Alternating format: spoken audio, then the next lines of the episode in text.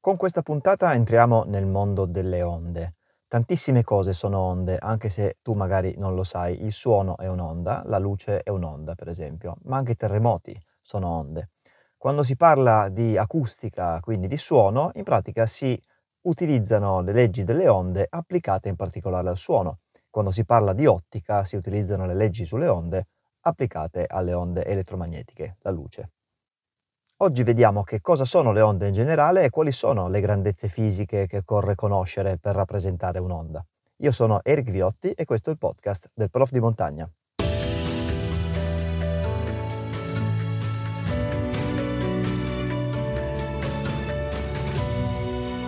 Intanto come prima cosa, che cos'è un'onda? Si può definire in vari modi, ma secondo me il modo più efficace è pensare a un'onda come la propagazione di una perturbazione una perturbazione in pratica è lo spostamento di una grandezza fisica, di un valore, dal suo punto di equilibrio.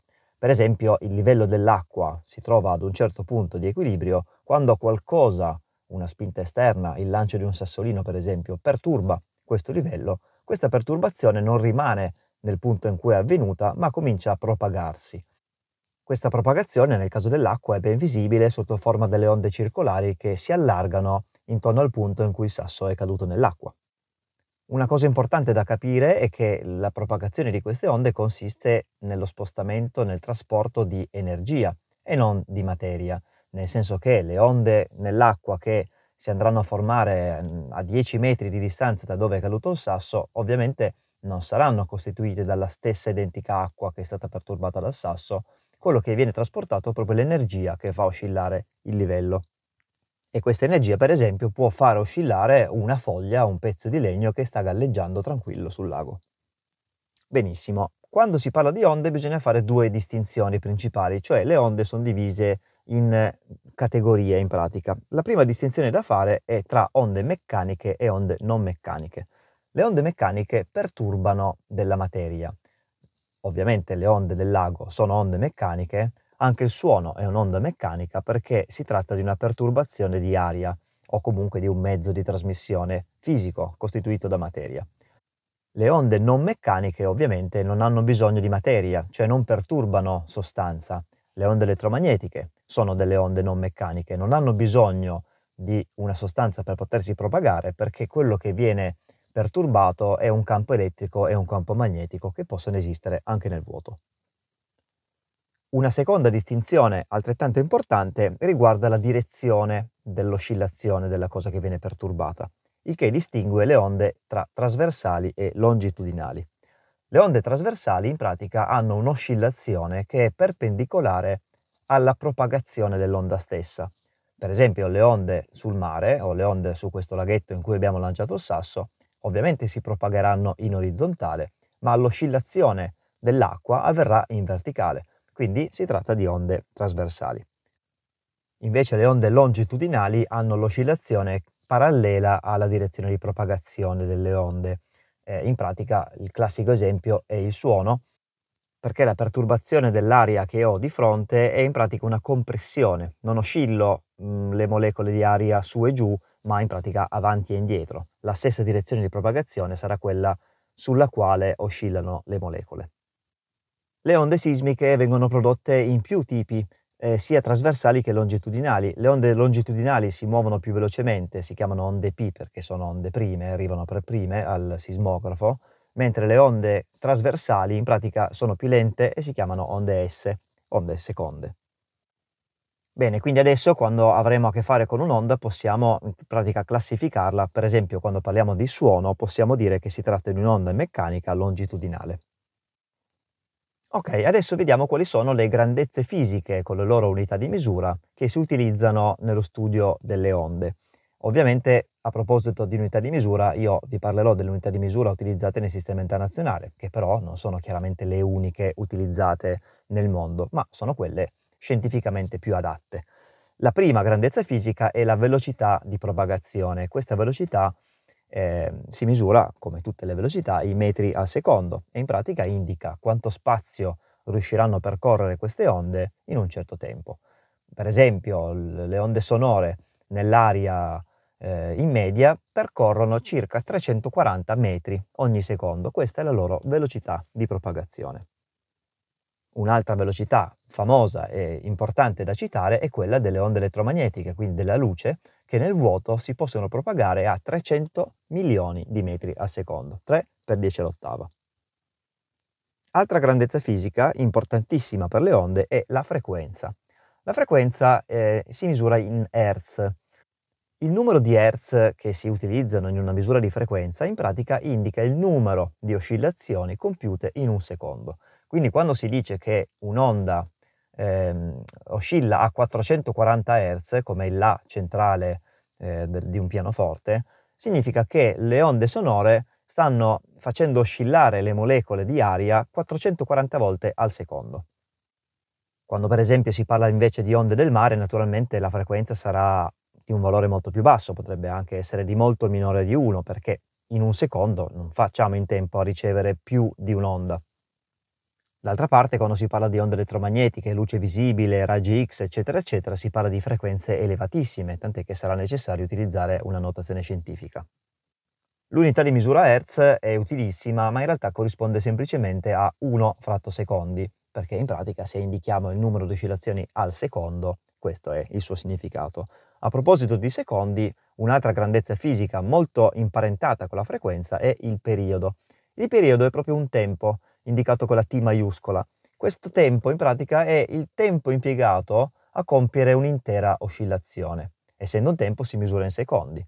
Ed è chiaro quindi, se facciamo attenzione all'unità di misura, qual è la relazione di parentela, diciamo, tra frequenza e periodo.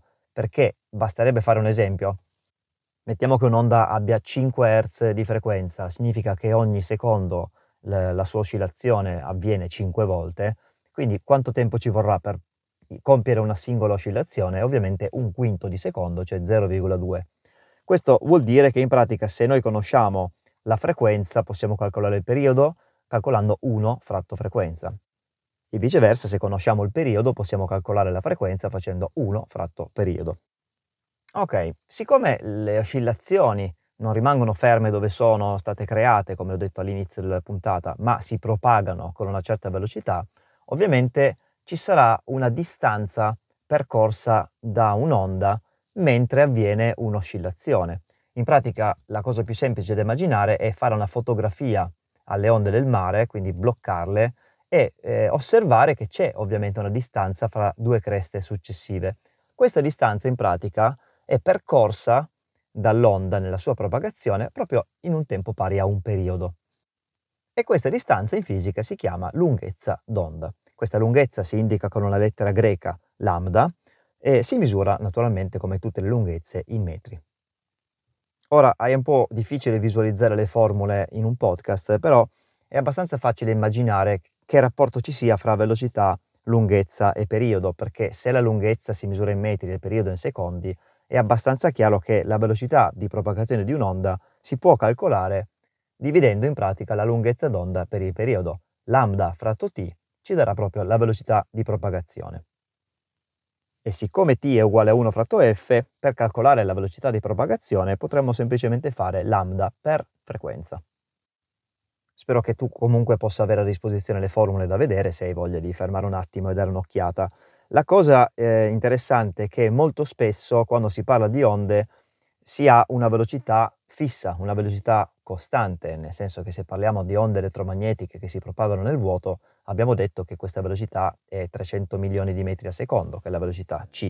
Questa velocità è fissa indipendentemente dalla frequenza dell'onda che sta viaggiando, potrebbe essere un raggio X, un'onda luminosa, un raggio infrarosso, eccetera, eccetera, lo vedremo nelle puntate future. Questo significa che se la velocità è costante, in pratica lunghezza d'onda e frequenza sono tra loro inversamente proporzionali.